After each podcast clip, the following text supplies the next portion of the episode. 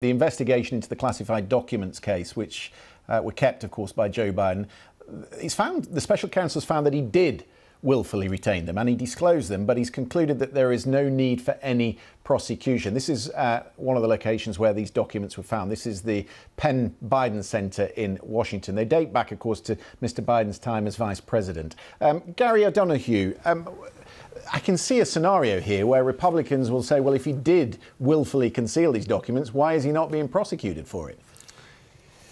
Yeah, I mean, the argument the special counsel, Robert Hur, is making is that a jury uh, wouldn't convict. Uh, they wouldn't find that he tried to break the law beyond reasonable doubt. That, that while they conclude that, there's, that, that, it was willful and he disclosed national security secrets to a ghostwriter, that, uh, that he wasn't, his intention wasn't to break the law. But you see, that's the good news. The bad news about this report is that it is absolutely damning about Joe Biden's capacities, particularly his memory.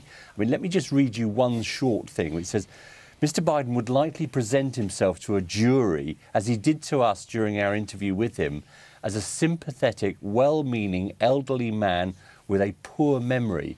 And they go on to detail various parts of the interviews that he undertook with them where he couldn't remember when he was vice president, couldn't even remember oh, the dates when his son died, which of course is very, very poignant for him. This is, some, this is something the White House is, is trying to clear up right now in a big way, describing it as inappropriate. They tried to have this material struck from the report. Uh, there's an appendix to it uh, from one of the special counsel lawyers.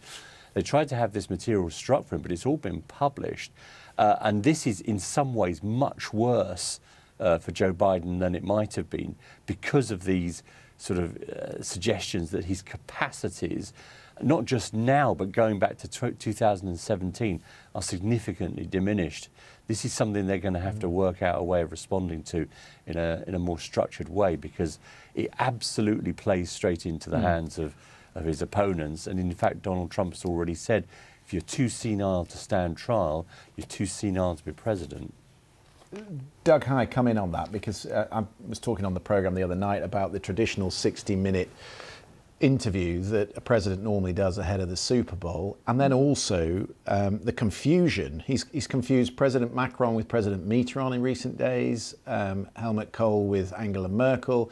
There is it would seem in public there is cognitive decline. And, and, and when you look at the polling, it is reflected in the polling. It's absolutely reflected in the polling. The uh, latest polling we see shows that about a quarter, only a quarter of voters feel that Joe Biden has the mental and physical uh, capacity to serve as president. So he's very lucky that he's running against Donald Trump, who's close to his age. Obviously, Trump has all kinds of problems, some of which we just talked about. Uh, but voters overwhelmingly feel, Republicans, Democrats, independents, that this is somebody who's not at the top of their game. Um, and we're only seeing more and more of that. The incidents that you that you mentioned, the words in this report, and let's keep in mind, Christian, that Joe Biden is at an age where you age faster, and he's in a job where you age faster. So, in nine months from now, Joe Biden isn't going to be nine months older; he's going to be 18 months older. Um, I think that's why we're seeing less of him uh, on the campaign trail. We're not going to see him do any kind of a robust campaigning um, strategy and there are real questions of whether or not Biden, also questions about Trump, will be able to campaign, um, you know, or, or to have debates given this um, uh, mental capacity that both of them have. But Donald Trump, you know, whether you think he's malicious or not, he's a ball of energy. Joe Biden very clearly is not that. And this report lays that uh, very starkly bare. I think he is just reacting to it, actually. These are live pictures coming in from Washington. Let's just dip in and see if we can pick a bit of it up consented to a search of multiple locations, including his homes, and sat for a voluntary interview, and in other ways cooperated with the investigation. That's the distinction, among others. Bottom line is the special counsel in my case decided against moving forward with any charges, and this matter is now closed. I'll continue to do what I've always done stay focused on my job, like you do, of my job of being president. That means going to work with all of you every single day I can. Thank you for being great partners. Just this week, House Democrats showed how united you are. You defeated Mayorkas impeachment resolution. So there he is, just reacting to that. And, and, and Neama Rahmani, who's still with us, former federal prosecutor, uh, just uh, he's talking about the distinction and the way he behaved when these documents were were found, and comparing it to the way in which Donald Trump reacted. What is the difference from a legal standpoint? Well, the two legal differences are, of course, Trump is a current president and he can't be prosecuted.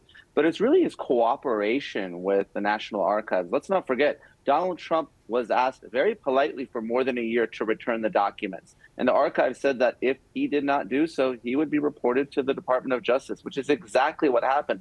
And of course, when the Department of Justice issued a subpoena, Donald Trump didn't fully comply with it, requiring the execution of a search warrant. So it's really the compliance with the law that satisfies that willfulness requirement for Donald Trump, but not so much for President Biden.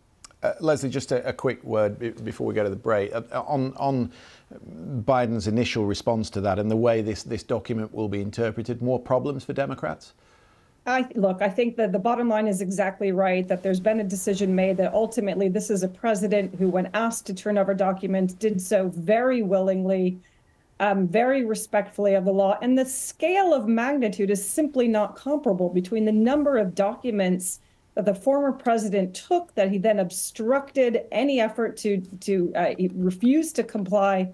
Um, I think that you know that it's it's a it's a deep travesty that these two cases are being treated with any kind of equivalence, and quite frankly, to talk about a, a president who struggles to remember a date of his son's passing, a highly traumatic event, is simply you know taking our eyes off the ball of a president who, quite frankly, has delivered on any number of policies, most especially economic growth bringing down the rate of inflation, creating jobs, putting America's economy in relative mm. global terms in a tremendously strong place. So trying to, you know, mark these two cases as legally or practically equivalent is, is simply abhorrent, frankly, to, to the reality of those two cases. Okay, uh, there's plenty more debate on that. I wish we could get into it, but we are up against the break. Um, Gary Donoghue and Neama Rahmani, thank you very much indeed for coming on the programme.